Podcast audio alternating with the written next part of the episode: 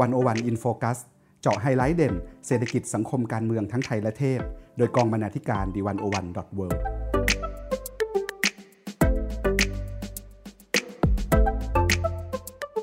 สวัสดีครับท่านผู้ฟัง ขอต้อนรับทุกท่านเข้าสู่รายการ101 In Focus EP ที่ 20สำหรับวันนี้นะครับ ผมพันธวัฒน์เศรษฐวิไลและปาณิส โพธิ์ศรีวังชัย เราจะมาคุยกันในหัวข้อ 5 หนังสือหน้าอ่านประจำปี 2019 ครับ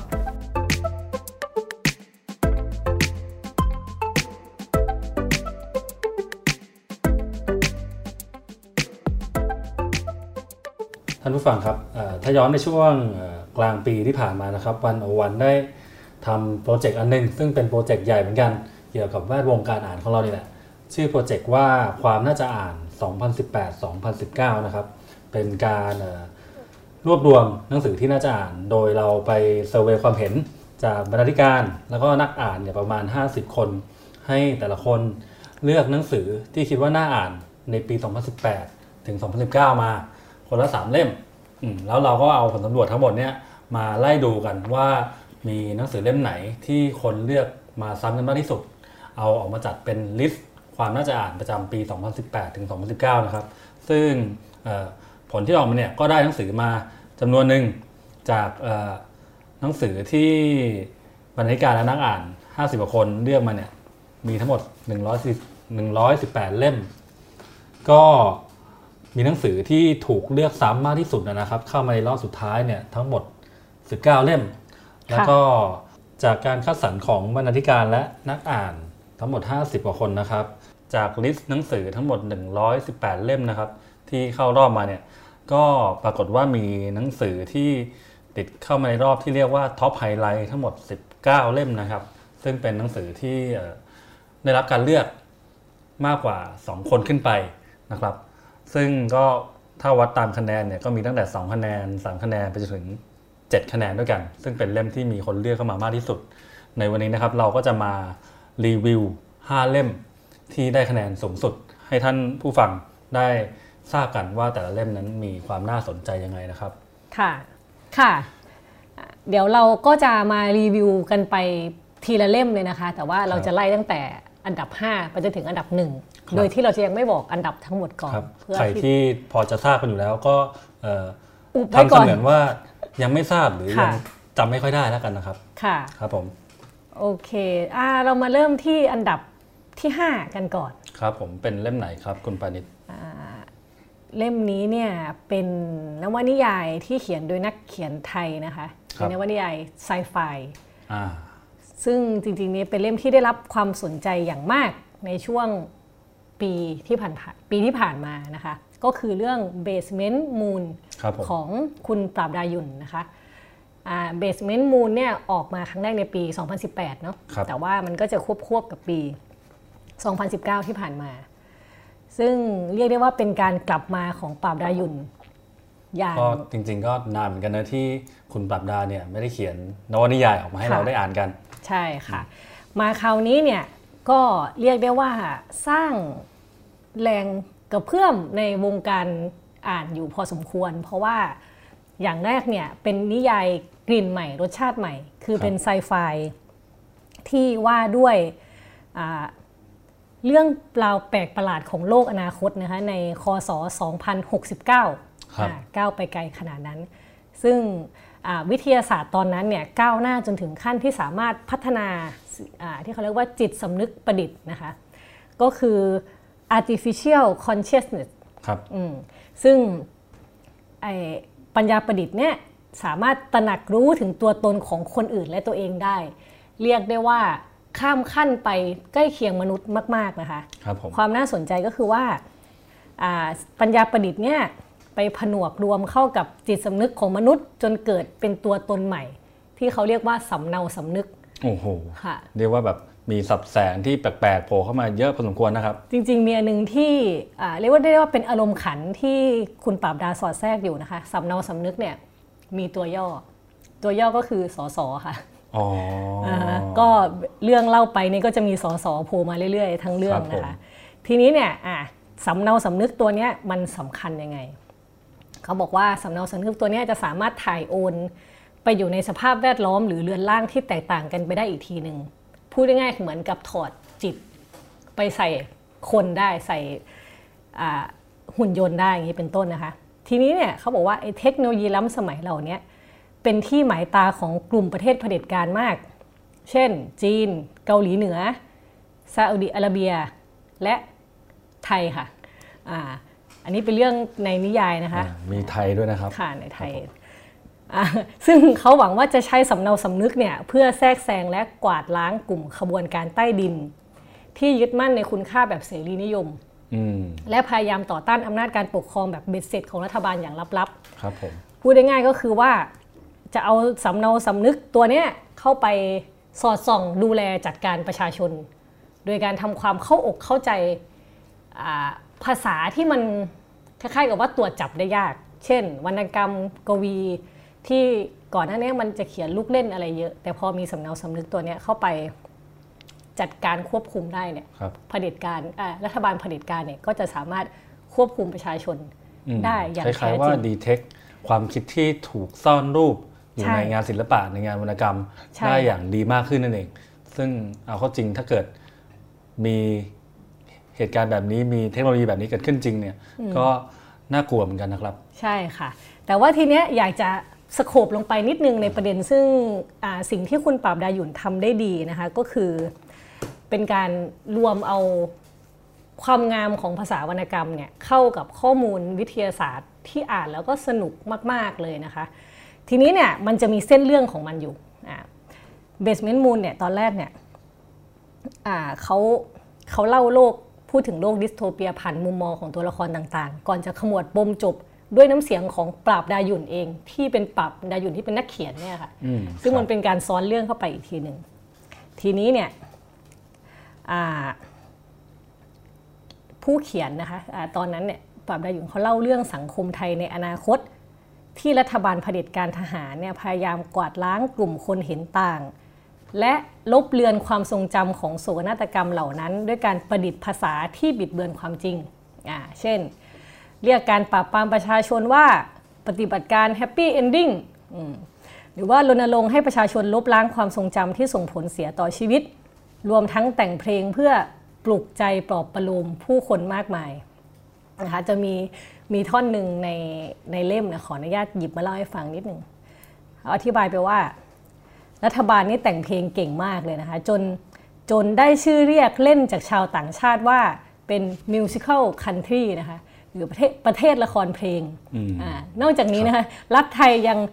นำทุกแนวทางของการควบคุมจิตสำนึกมาทดลองใช้ ตั้งแต่สะกดจิตมูผ่านรายการโทรทัศน์ ด้วยถ้อยคำและการจัดภาพโดยทีมงานที่ได้แรงบันดาลใจจากกลวิธีของเกาหลีเหนือและรัสเซีย ฟังดูคุ้นๆอย่างไรไม่ทราบนะคะในวรรณนิยายเล่มนี้โดยเฉพาะคำว่าสะกดจินมูเนี่ย เข้าใจว่าเมื่อไม่นานมานี้ก็มีคนใช้คำนี้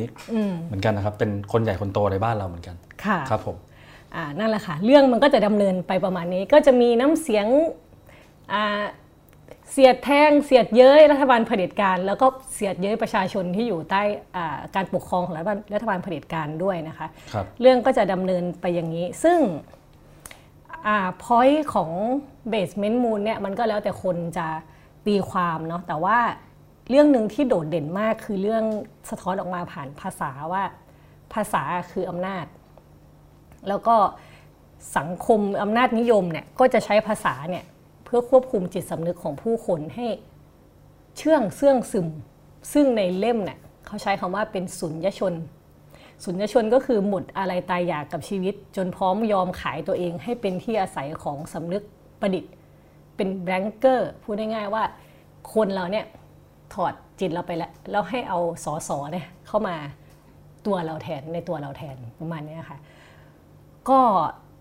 เรื่องราวตอนจบจะเป็นยังไงเนี่ยก็ต้องให้ไปอ่านกันเอง เพราะว่าเท่านี้ก็คิดว่าน่าจะเล่าเยอะแล้ว ใช่ครับเล่ามากกว่านี้ก็เล่าทั้งเล่มเลยดีกว่าครับค่ะ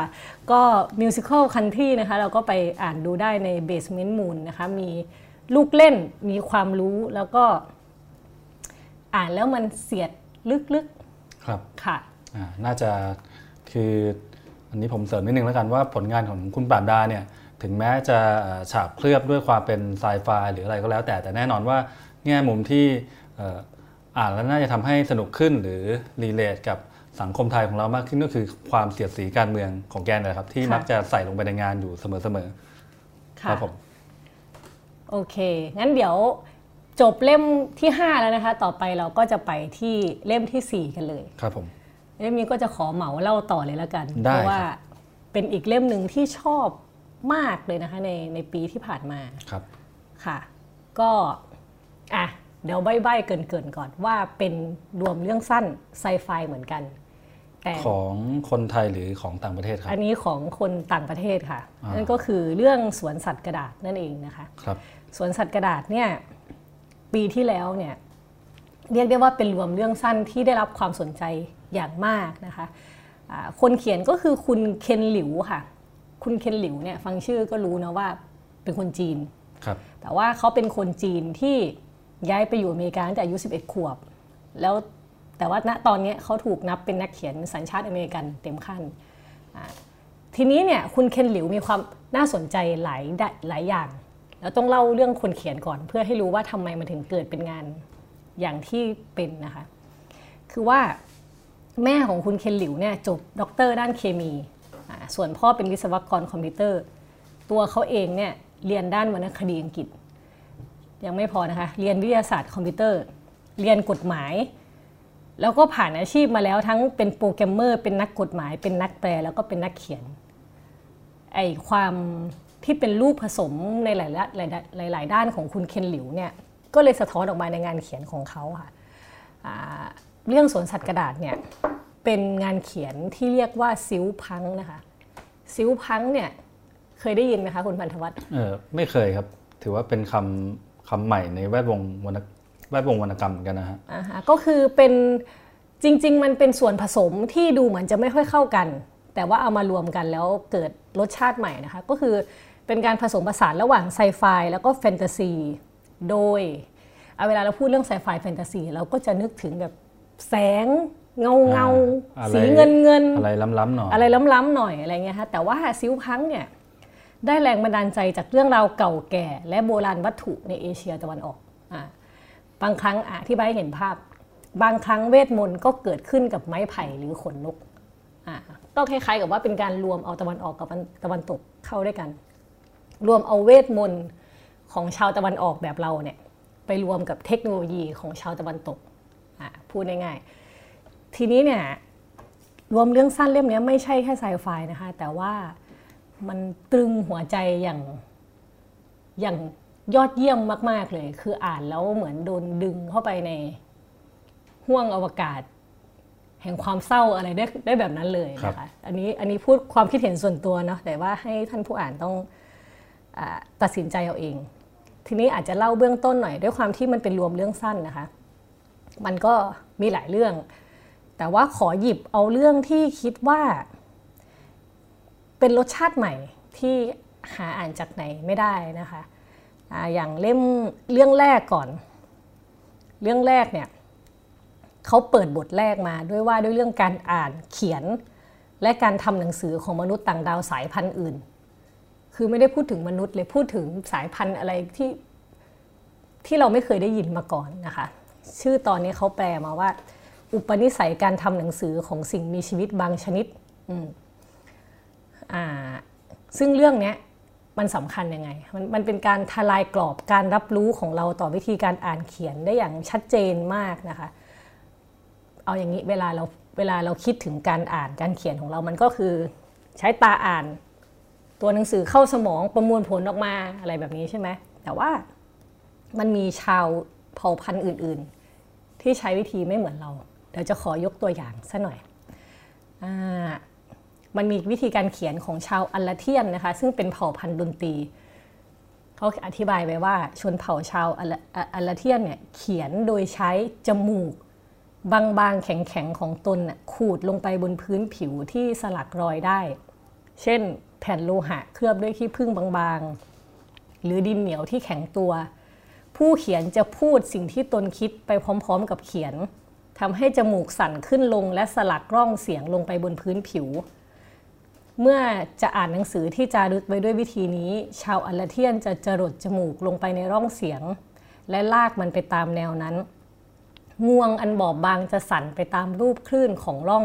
และช่องกลวงในกระโหลกของชาวอาราเทียน จะขยายเสียงอีกทอดหนึ่งเสียงของผู้เขียนถูกสร้างขึ้นมาอีกครั้งด้วยวิธีนี้ ชาวอาราเทียนเชื่อว่าพวกเขามีระบบการเขียนที่เหนือชั้นกว่าใครทุกคนก็เป็นเป็นวิธีการที่ล้ำมากแล้วก็เอาเข้าจริงเรามนุษย์อย่างเราเราหรือคนทั่วไปอย่างเราเราที่เคยชินกับการอ่านแบบที่เราอ่านกันอยู่นะครับ ก็น่าจะจินตนาการหรือนึกไม่ถึงกันเลยนึกไม่ถึงกันเลยทีเดียวค่ะ แต่ว่าทีนี้เนี่ยมันมีประโยคที่แน่ที่น่าสนใจมากที่ว่าชาวอาราเทียน เชื่อว่าพวกเขามีระบบการเขียนที่เหนือชั้นกว่าใครทุกคน เอาข้อจริงมนุษย์เองเนี่ยก็อาจจะคิดว่าเราเหนือชั้นกว่าหลาย ๆ สายพันธุ์อยู่เหมือนกันนะคะหลาย ๆ เรื่องในเล่มนี้จะจะคล้าย ๆ กับค่อย ๆ ตบตีเราทีละนิด เพื่อทำให้เรารู้ว่าแบบมนุษย์มนุษย์พ่ายแพ้อยู่เสมอนะคะแต่ว่าสุดท้ายแล้วมนุษย์ก็ไม่ยอมแพ้อืมอ่าเดี๋ยวขอเล่าอีกเรื่องหนึ่งนะคะ ซึ่งเป็นเรื่องเขาพาเราย้อนกลับไปในยุคราชวงศ์แมนจู สมัยที่ครองอำนาจในจีนแผ่นดินใหญ่ ตอนนั้นเนี่ยผู้คนถูกรังแกจากเจ้าหน้าที่รัฐ แล้วก็หลายคนต่างตกเป็นเหยื่อจากการตัดสินคดีไม่เป็นธรรมนะคะเพราะว่าชาวบ้านไม่รู้หนังสือ ปรากฏว่าปรากฏมีชายซอมซ้อคนหนึ่งที่พอรู้หนังสือเนี่ยเขาคุยกับพยาวานอนในจินตนาการอยู่เสมอ เหมือนกับมีคล้ายๆ แม่ซื้อหรือเขาเรียกว่าแล้วก็กลายมาเป็นนักว่าความให้ชาวบ้านนะคะ ก่อนจะค่อยๆ ถลำลึกไปเจอบันทึกโบราณต้องห้าม ที่เล่าช่วงเหตุการณ์สมัยราชวงศ์แมนจู เข้ามายึดครองแผ่นดิน ซึ่งฆ่าคนไปนับแสน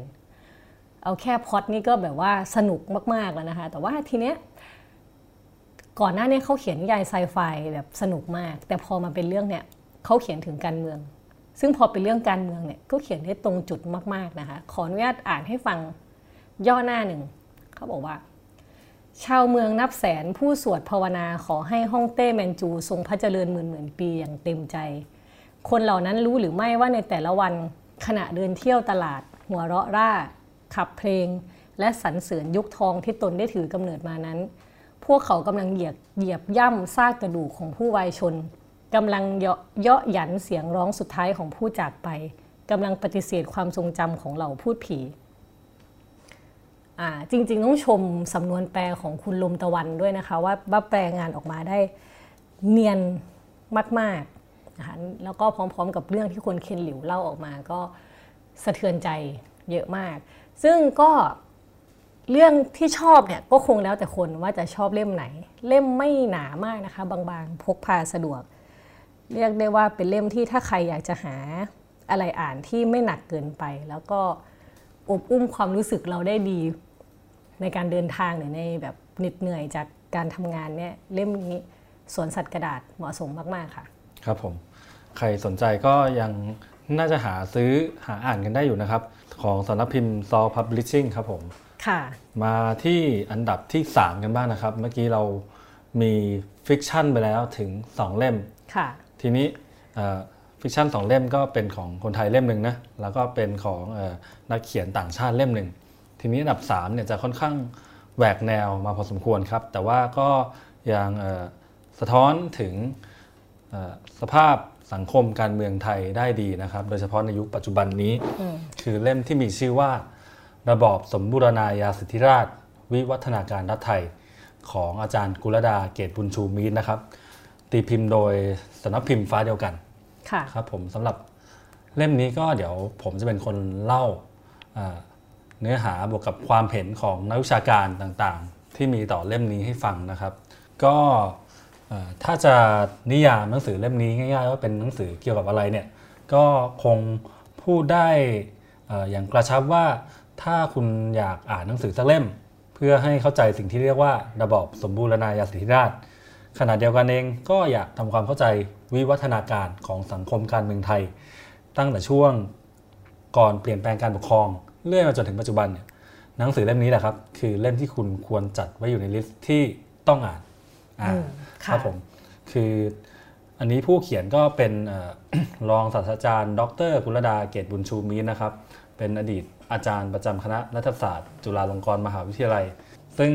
อาจารย์กุลดาเนี่ยก็ได้ลงทุนลงแรงศึกษา เรื่องเกี่ยวกับระบอบสมบูรณาญาสิทธิราชย์เนี่ยมาเป็นเวลากว่า 2 ทศวรรษเลยทีเดียว ทีนี้หนังสือเล่มนี้เนี่ยในเวอร์ชั่นแรกเนี่ยมันออกมาตั้งแต่ 15 ปีที่แล้วนะครับ เป็นภาษาอังกฤษ ในชื่อว่า The Rise and Decline of Thai Absolutism ซึ่งเมื่อปีที่ผ่านมาเนี่ยก็เพิ่งได้รับการแปลและจัดพิมพ์เป็นภาษาไทย โดยสำนักพิมพ์ฟ้าเดียวกันครับครับผมทีนี้หลังจากหนังสือเล่มนี้ตีพิมพ์ออกมาเนี่ยสิ่งที่น่าสนใจคือ ตอนแรกเนี่ยก็เหมือนจะเป็นหนังสือที่ได้รับความสนใจอยู่ในแวดวงของวิชาการ แวดวงรัฐศาสตร์เท่านั้นนะครับ แต่ปรากฏว่าจากการสำรวจ ความน่าจะอ่าน 2018-2019 เนี่ยพบว่าบรรณาธิการและนักอ่านหลายคนที่ไม่ได้อยู่ในแวดวงวิชาการด้วยซ้ำเนี่ยแต่ก็ยกให้หนังสือเล่มนี้เป็นหนังสือที่ควรอ่านแห่งปีเหมือนกันครับผมทีนี้เดี๋ยวผมจะยกบางความคิดเห็น แล้วก็บทวิจารณ์เกี่ยวกับหนังสือเล่มนี้ว่ามันสนใจยังไงมาให้ท่านผู้ฟังได้ทราบเป็นการเรียกน้ำย่อย แล้วก็เพื่อให้เห็นภาพรวมของหนังสือเล่มนี้แล้วกันนะครับ ว่ามันน่าอ่านยังไง เริ่มต้นจากความเห็นของ อาจารย์เกษียณเตชะพีรานะครับ อาจารย์ประจำคณะรัฐศาสตร์มหาวิทยาลัยธรรมศาสตร์ ก็ได้เขียนถึงงานชิ้นนี้ไว้ในคำนำหนังสือว่า เป็นงานที่ทะเยอทะยานทางทฤษฎีแบบไทยศึกษาสกุลฝรั่ง ด้วยการวิพากษ์ท้าทายทฤษฎีสงครามสร้างรัฐของชาวทิลลี่นะครับนักสังคมวิทยาอเมริกัน แล้วก็นำเสนอทฤษฎีที่เรียกว่าเศรษฐกิจโลกสร้างรัฐ อันครอบคลุมกว่าของอาจารย์กุลดาขึ้นมาเอง แล้วก็ไม่เฉพาะสำหรับประยุกต์ใช้ในขอบเขตประเทศสยาม หรือภูมิภาคนี้เท่านั้นนะครับ แต่สามารถใช้ได้ในระดับสากลเลยทีเดียว ก็น่าสนใจนะครับเป็นที่หนังสือที่ให้กรอบทฤษฎีใหม่ ๆ ในการมองระบอบสมบูรณาญาสิทธิราชนะครับ ทีนี้อีกคนหนึ่งที่ให้ความเห็นว่าอย่างน่าสนใจเหมือนกัน ก็คือ ด้านอาจารย์ตามไทยดีลกวิทยารัตน์นะครับ ภาควิชาประวัติศาสตร์ปรัชญาและวรรณคดีอังกฤษ คณะศิลปศาสตร์ มหาวิทยาลัยธรรมศาสตร์ ก็ได้กล่าวถึงงานชิ้นนี้ไว้ในทำนองเดียวกันนะครับ โดยแกบอกว่างานชิ้นนี้เนี่ยจะแบ่งเป็น 2 ส่วนหลักๆ ส่วนแรกคือการศึกษาว่าระบอบสมบูรณาญาสิทธิราชถูกสร้างขึ้นมาอย่างไร ด้วยเงื่อนไขแบบไหน อีกส่วนเนี่ยก็คือการศึกษาความเสื่อมของตัวระบอบเองครับ โดยคำอธิบายสำคัญของอาจารย์ก็คือว่า ความเสื่อมของระบอบสมบูรณาญาสิทธิราชเนี่ย มาจากความขัดแย้งซึ่งอยู่ในตัวของระบอบเองพูดง่ายๆ คือระบอบสมบูรณาญาสิทธิราชเป็นระบอบที่ชนชั้นนำของไทยบางกลุ่มเนี่ยฉกฉวยโอกาสจากการขยายตัวของระบบทุนนิยม โดยสร้างกลไกบางอย่างขึ้นมาเพื่อปกครองและรักษาผลประโยชน์ให้ตัวเอง ซึ่งกลไกนั้นก็คือระบบราชการทีนี้ครับอาจารย์ตามไทยก็ต้องเสริมอีกว่าทว่าสุดท้ายครับระบบราชการที่ชนชั้นนำสร้างขึ้นมาเนี่ยก็มีความตึงเครียด เกิดขึ้นบางอย่างนะครับ โดยความตึงเครียดที่สำคัญเนี่ยก็คือการที่เชื้อพระวงศ์หรือชนชั้นสูง ซึ่งเป็นผู้กลุ่มอำนาจในระบบราชการ อาจารย์ตานไทยชี้ว่าการที่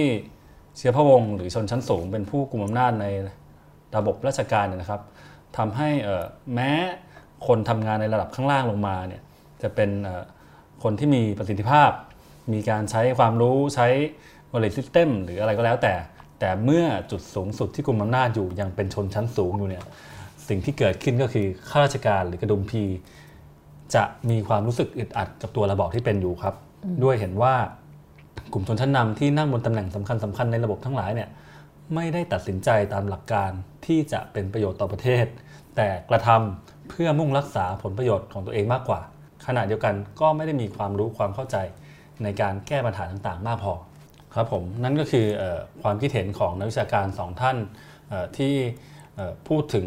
หนังสือเล่มนี้ไว้ได้อย่างน่าสนใจ แล้วก็น่าจะให้ภาพคร่าวๆนะครับว่าหนังสือเล่มนี้เกี่ยวกับอะไร ทีนี้ในส่วนของผู้เขียนก็คืออาจารย์กุลดาเองเนี่ยก็มีบางช่วงบางตอนที่แกก็ได้พูดง่ายๆคือวิพากษ์กรอบคิดของตัวเอง แล้วก็เปิดประเด็นให้คิดต่อว่าอย่างน่าสนใจในเล่มนี้นี่แหละว่า เดี๋ยวจะยกมาให้อ่านกันย่อหน้าหนึ่งนะครับ แกเขียนไว้ว่าในการเขียนและตีพิมพ์หนังสือเล่มนี้ในภาษาอังกฤษเมื่อ 15 ปีที่แล้ว ผู้เขียนมีความเข้าใจว่า รัฐสมบูรณาญาสิทธิราชไทยที่เกิดขึ้นในสังคมไทยช่วงครึ่งหลังของศตวรรษที่ 19 และสิ้นสุดลงในคศ 1932 นั้น เป็นเหตุการณ์ที่เสร็จสมบูรณ์ไปแล้ว จึงได้ตั้งชื่อภาษาอังกฤษ ซึ่งแปลเป็นไทยว่า การเกิดขึ้นและความเสื่อมของรัฐสมบูรณาญาสิทธิราชไทย ที่ใช้คำว่าความเสื่อม ราะผู้เขียนศึกษาถึงแค่ปี 1912 ซึ่งเป็นจุดเริ่มต้นของการท้าทายระบอบสมบูรณาญาสิทธิราช อันนำมาสู่สิ่งที่เข้าใจกันว่าคือการล่มสลายในปี 1932 รัฐที่เกิดขึ้นต่อมานั้นคือรัฐชาติหรือรัฐทุนนิยมตามทฤษฎีของมาร์กอย่างไรก็ตาม สิ่งที่ผู้เขียนประจักษ์ต่อมาในพัฒนาการของรัฐและสังคมไทยก็คือ นอกจากการทำงานของทุนนิยมแล้ว เรายังเห็นอำนาจที่เพิ่มขึ้นของศักดินา ซึ่งดูเหมือนจะเกิดขึ้นมาเพื่อรับมือกับอะไรบางอย่าง และเมื่อมองให้ลึกลงไป เราจะเห็นว่าสังคมไทยได้เปลี่ยนไปอย่างมากจากปี 1932 อาจกล่าวได้ว่าในช่วงเวลาต่อมาจนถึงปัจจุบันนั้น ได้มีการก่อตัวของพลังใหม่ในสังคม และการฟื้นตัวขององค์ประกอบรัฐศักดินา ก็เป็นไปเพื่อรับมือกับพลังใหม่ที่เกิดขึ้นหลังปี 1932 นั่นเอง ด้วยเหตุนนี้มุมมองของผู้เขียนจึงเปลี่ยนจากการมองว่า ด้วยเหตุนนี้มุมมองของผู้เขียนจึงเปลี่ยนจากการมองว่า ระบบใหม่ได้มาแทนที่ระบบเก่าอย่างสิ้นเชิง มาสู่การมองว่า ได้มีการฟื้นตัวของระบอบเก่าที่ซ่อนตัวอยู่ภายใต้ สิ่งที่ดูเหมือนพัฒนาการของรัฐทุนนิยม เพื่อต่อต้านการเปลี่ยนแปลงอันไม่พึงประสงค์ครับ สุดท้ายนะครับ อาจารย์กุลดาก็ได้ทิ้งท้ายไว้ว่า ในที่สุดผู้เขียนจึงเลือกที่จะมองว่า ระบอบสมบูรณาญาสิทธิราช เป็นวิวัฒนาการขั้นสุดท้ายของระบบศักดินา ดังที่เพอร์รี่แอนเดอร์สันเสนอไว้ สิ่งนี้เป็นรากฐานที่สำคัญอย่างยิ่งในการทำความเข้าใจปรากฏการณ์ที่เกิดขึ้นในปลายศตวรรษที่ 20 และต้นศตวรรษที่ 11 ข้อสรุปที่สำคัญประการหนึ่งของหนังสือเล่มนี้ คือการเกิดขึ้นของตัวแสดงใหม่ อันได้แก่กระดุมพีราชการซึ่งเป็นพลังที่ผลักดันให้ระบอบสมบูรณาญาสิทธิราชล่มสลายไป ชวนให้เราตั้งคำถามว่า พัฒนาการของทุนนิยมหลังปี 1932 เป็นต้นมานั้น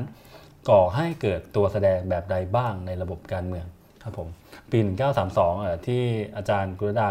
เขียนถึงเนี่ยก็คือปีเอ่อ2475 นั่นเองนะครับ หลังการเปลี่ยนแปลงการปกครองครับผมก็นั่นเป็นเรื่องราวของเล่มที่ชื่อว่าระบอบสมบูรณาญาสิทธิราชย์วิวัฒนาการรัฐไทยนะครับค่ะใครสนใจก็สามารถตามไปหาอ่านได้ครับ ของสำนักพิมพ์ฟ้าเดียวกัน ค่ะ เรียกได้ว่าประเด็น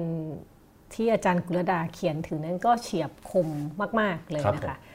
ทีนี้เนี่ยเราก็จะไปต่อของเล่มอันดับสองนะคะเข้าใกล้อันดับหนึ่งแล้ว เมื่อกี้เราพูดถึงระบอบใดระบอบหนึ่งเนาะแต่ว่าตอนเนี้ยเราจะขยายใหญ่ให้เห็นทั้งหมดเลยว่า เพราะอะไรมนุษย์เราเนี่ยถึงต้องใส่ใจกับระบอบหรือสนใจกับวิธีการใช้ชีวิตการปกครองมากนักนะคะ จะเป็นเล่มไหนไปไม่ได้เลย นอกจากเล่ม Sapiens นะคะประวัติย่อมนุษยชาติครับซึ่งเป็นอันดับ2ของ list หนังสือความน่าจะอ่าน 2018-2019 นะคะ Sapiens เนี่ยอย่างที่รู้กันว่าโด่งดังมากในช่วงปีที่ผ่านมาอืมแต่ว่าจริงๆแล้ว Sapiens เนี่ย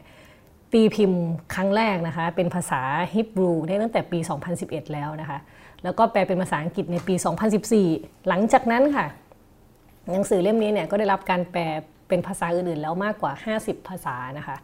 แล้วก็ติดอันดับหนังสือขายดีหนังสือดีเด่นที่สุดอะไรต่างๆ แบบหลายรางวัลมาก ซึ่งสำหรับท่านที่ยังไม่ได้อ่านนะคะ เราจะเล่าให้ฟังนิดหนึ่งว่าเซเปียนเนี่ยพูดถึงอะไรอืม หนังสือโจทย์สำคัญของหนังสือของเซเปียนนะคะ เป็นหนังสือที่บอกเล่าประวัติศาสตร์ของมนุษยชาติตั้งแต่อดีตจนถึงปัจจุบัน ขออนุญาตเอาบทความของคุณพาคินนิมมานนรวงนะคะมาเล่าให้ฟังว่าเซเปียนกับพลังของจินตนาการเนี่ยคือยังไง คุณพาคินเริ่มต้นด้วยคำถามหนึ่งนะคะ ซึ่งจริงๆเป็นคำถามเดียวกันกับในเซเปียน ถามว่าเคยสงสัยไหมว่าอะไรที่ทำให้มนุษย์เราเนี่ยแตกต่างจากสิ่งมีชีวิตอื่น แต่ก่อนเนี่ยเราย้อนกลับไปหลายศตวรรษก่อนนะคะเราเราเคยเชื่อกันว่ามนุษย์เนี่ยเป็นสิ่งมีชีวิตที่ทรงภูมิปัญญา แล้วก็เป็นผลงานรังสรรค์ของพระผู้เป็นเจ้านะคะนั่นก็เลยทำให้ข้อเสนอเรื่องวิวัฒนาการของชาวดาวินเนี่ยถูกคัดค้านแล้วก็ล้อเลียนโดยบรรดา ผู้ที่เชื่อว่ามนุษย์กับลิงเนี่ย ไม่ควรเกี่ยวดองกันมากไปกว่าความสัมพันธ์ระหว่างเจ้าของกับสัตว์เลี้ยง พูดง่ายๆว่าคนเกิดมาเนี่ยก็เป็นคนเลย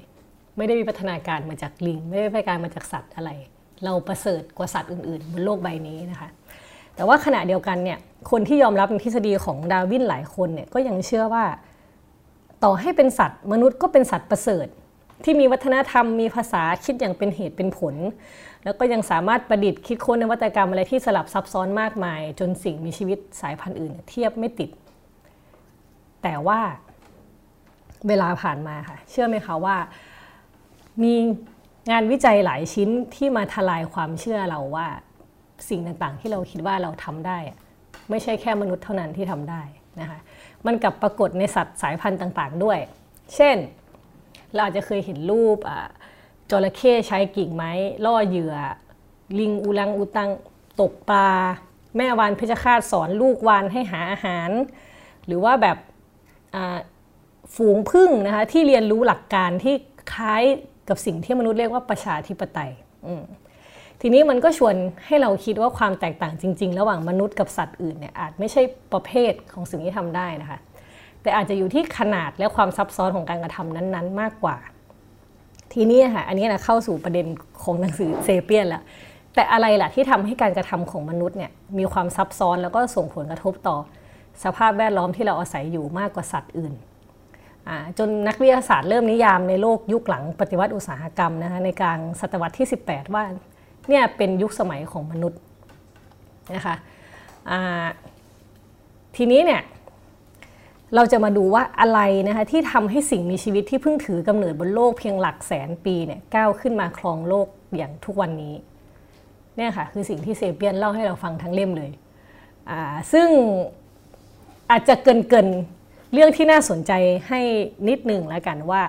เพราะอะไรนะคะที่เหลือต้องไปอ่านเอง เพราะว่าจริงๆเขาไล่เรียงตั้งแต่ยุคที่โหมนุษย์ยังไม่มีภาษา ไม่มีภาษาเขียนยุคก่อนประวัติศาสตร์ยุค ยาวนานมากๆก่อนที่จะกลายเป็นเราอย่างทุกวันนี้นะคะ ในหนังสือเล่มเนี้นะคะเขา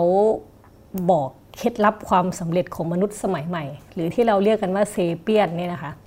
ก็คือบอกว่าเซเปียนเนี่ยมีความสามารถในการคิดจินตนาการถึงสิ่งที่ไม่มีอยู่จริงหรือจริงภาษาอังกฤษคือคำว่า fiction เนี่ยนะคะแล้วก็สื่อสารมันออกมาได้ด้วยภาษาที่มีความยืดหยุ่นกว่าสัตว์อื่น เรื่องที่เราคิดว่าเราทำกันได้อย่างแบบสบายๆเนี่ยค่ะที่เป็นจุดต้นกำเนิดของความ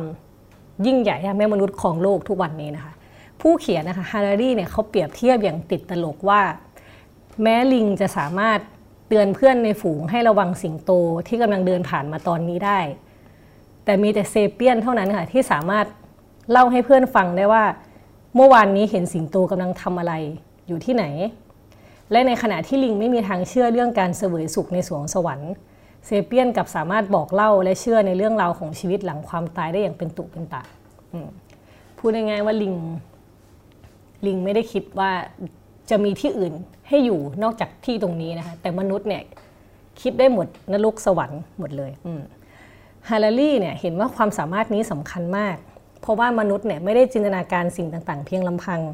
แต่ว่าสามารถบอกเล่าและเชื่อในจินตนาการเหล่านี้ร่วมกับคนอื่นๆได้ด้วยนี่เองที่ช่วยให้เซเปียนสามารถทำงานร่วมกันเป็นกลุ่มขนาดใหญ่ และมีความยืดหยุ่นได้อย่างที่ไม่เคยมีมาก่อน แม้หลายครั้งความร่วมมือเหล่านี้อาจไม่ได้เกิดจากความเต็มใจก็ตามนะคะทีนี้เนี่ยแม้ตอนนี้เรายังจะไม่มีคำอธิบายที่เชื่อถือได้ร้อยเปอร์เซนต์ว่า Sapiens ได้ความสามารถดังกล่าวนี้มาได้ยังไงนะคะ แต่ว่าฮารารีมองว่าพัฒนาการทางการรู้คิดเนี่ยหรือ cognitive ที่เกิดขึ้นในช่วง 70,000 ปีก่อนนี้เอง ที่ทำให้ Sapiens นะคะกลายเป็นสายพันธุ์ที่เอาชนะมนุษย์สายพันธุ์อื่น ที่ใช้ชีวิตอยู่ในช่วงเวลาเดียวกัน จนสามารถตั้งถิ่นฐานและก่อสร้างอารยธรรมที่สืบเนื่องมาจนถึงปัจจุบัน พูดง่ายๆว่าเราเลยเรา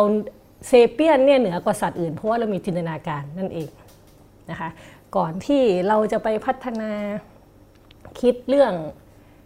เขตแดน เปลี่ยนจากการเป็นคน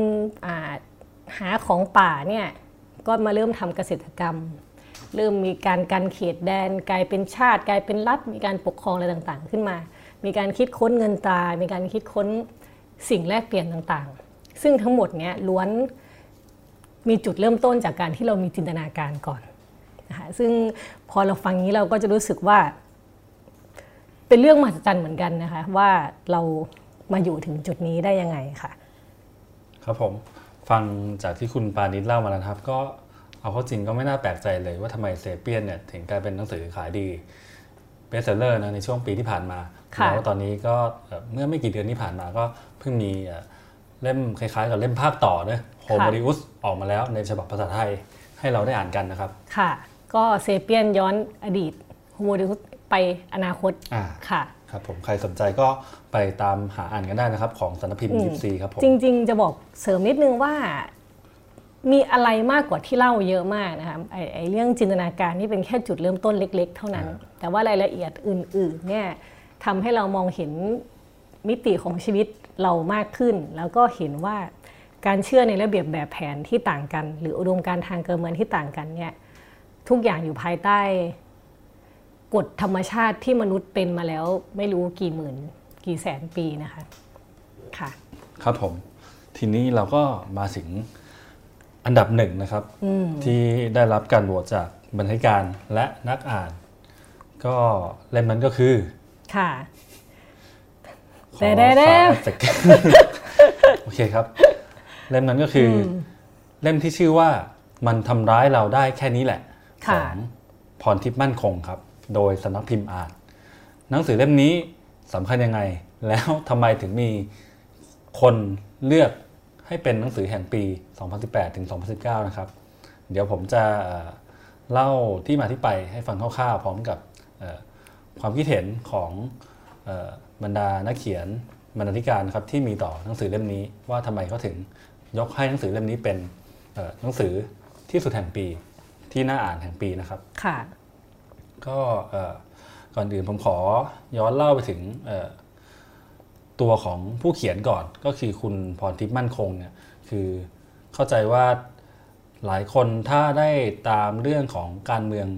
มาสักหน่อย ในช่วงหลังรัฐประหารเป็นต้นมานะครับ ก็คงจะทราบข่าวของคุณพรทิพย์หรือที่รู้จักกันว่าก๊อฟเจ้าสาวหมาป่ากันมาบ้างนะครับ ซึ่ง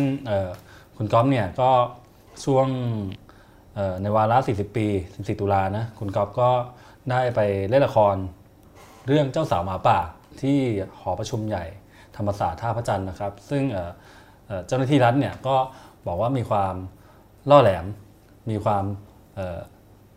คล้ายๆกับจับจ้วงสถาบันบางอย่างนะครับ แล้วในที่สุดเนี่ยมันก็นำไปสู่การดำเนินคดีมาตรา1นึกับคุณก๊อฟซึ่ง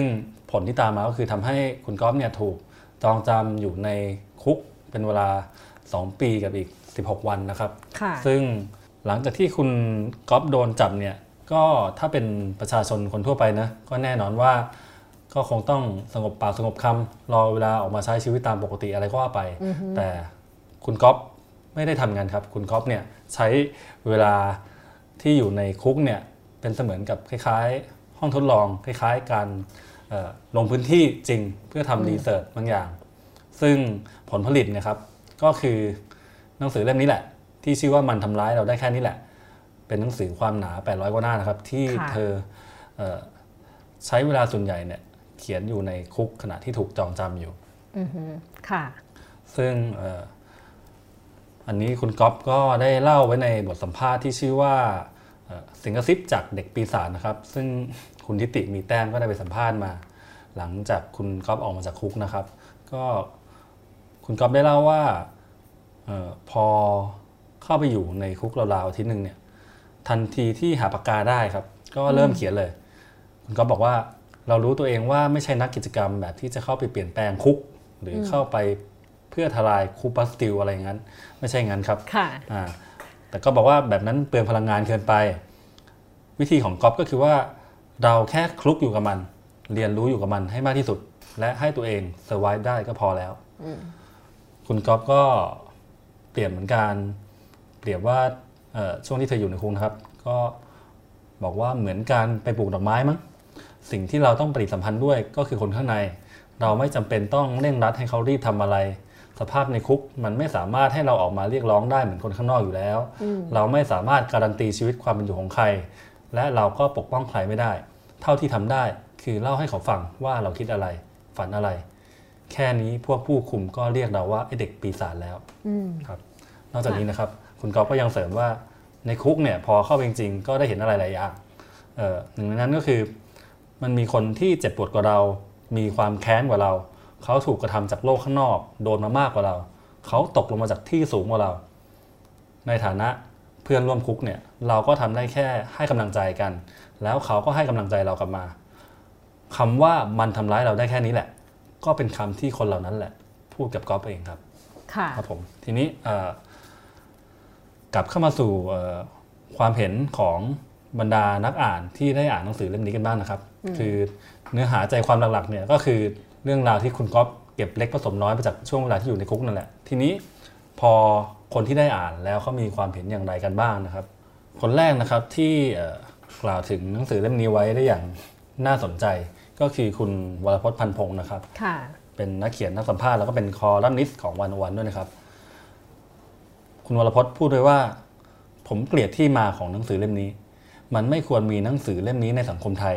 ไม่ควรต้องมีใครถูกจองจำด้วยเพียงคำพูด เพียงการแสดงละคร ความเห็นผมคือ มนุษย์สามารถแสดงความเห็นได้ แต่มันยังมีความไม่ยุติธรรมอยู่ในกฎหมายไทย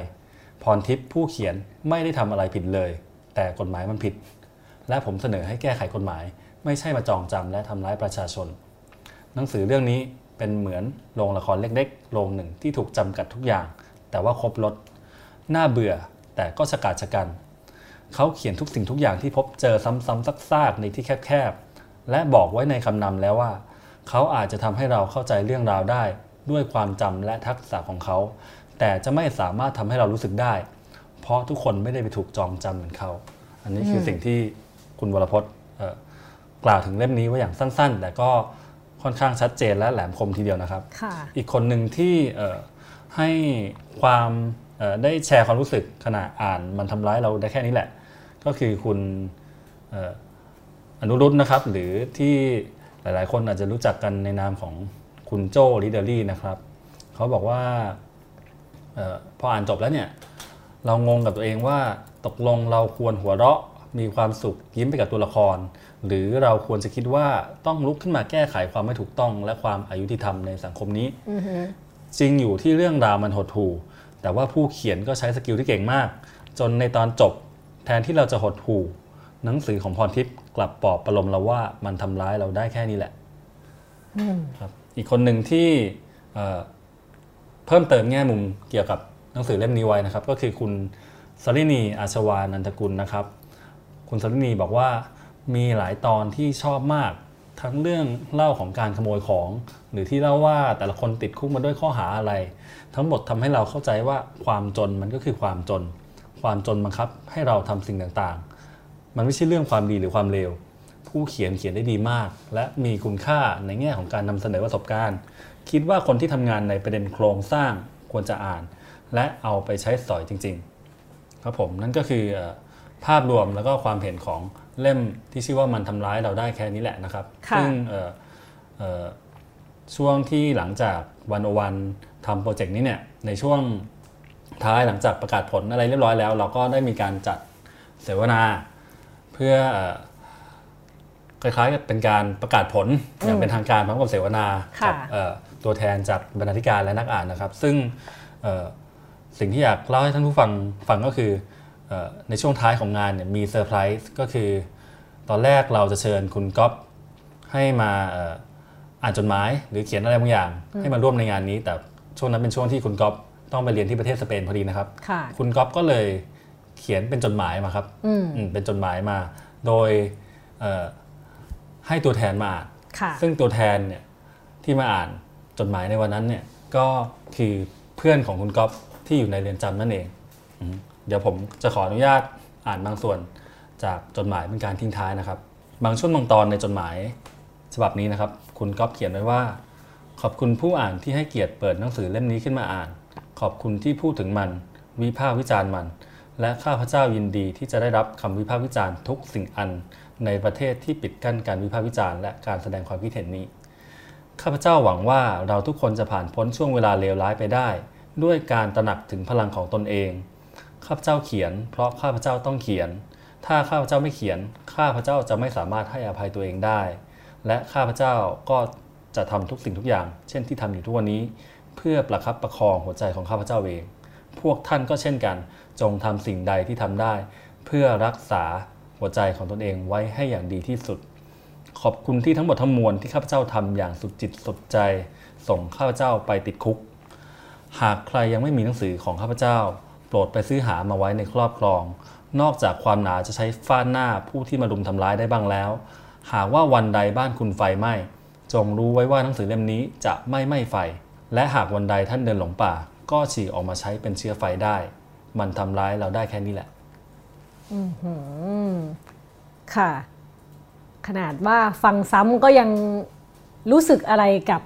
เรื่องราวเหล่านี้อยู่นะคะครับผมถ้าเกิดว่าท่านผู้ฟังสนใจอยากจะอ่านเพิ่มฟังเพิ่มเนี่ย ก็สามารถเข้าไปในเว็บไซต์ 101.world นะคะ แล้วก็จริงๆเซิร์ชคำว่าความน่าจะอ่านครับ101 อะไรเงี้ย มันก็จะขึ้นมาแล้วว่า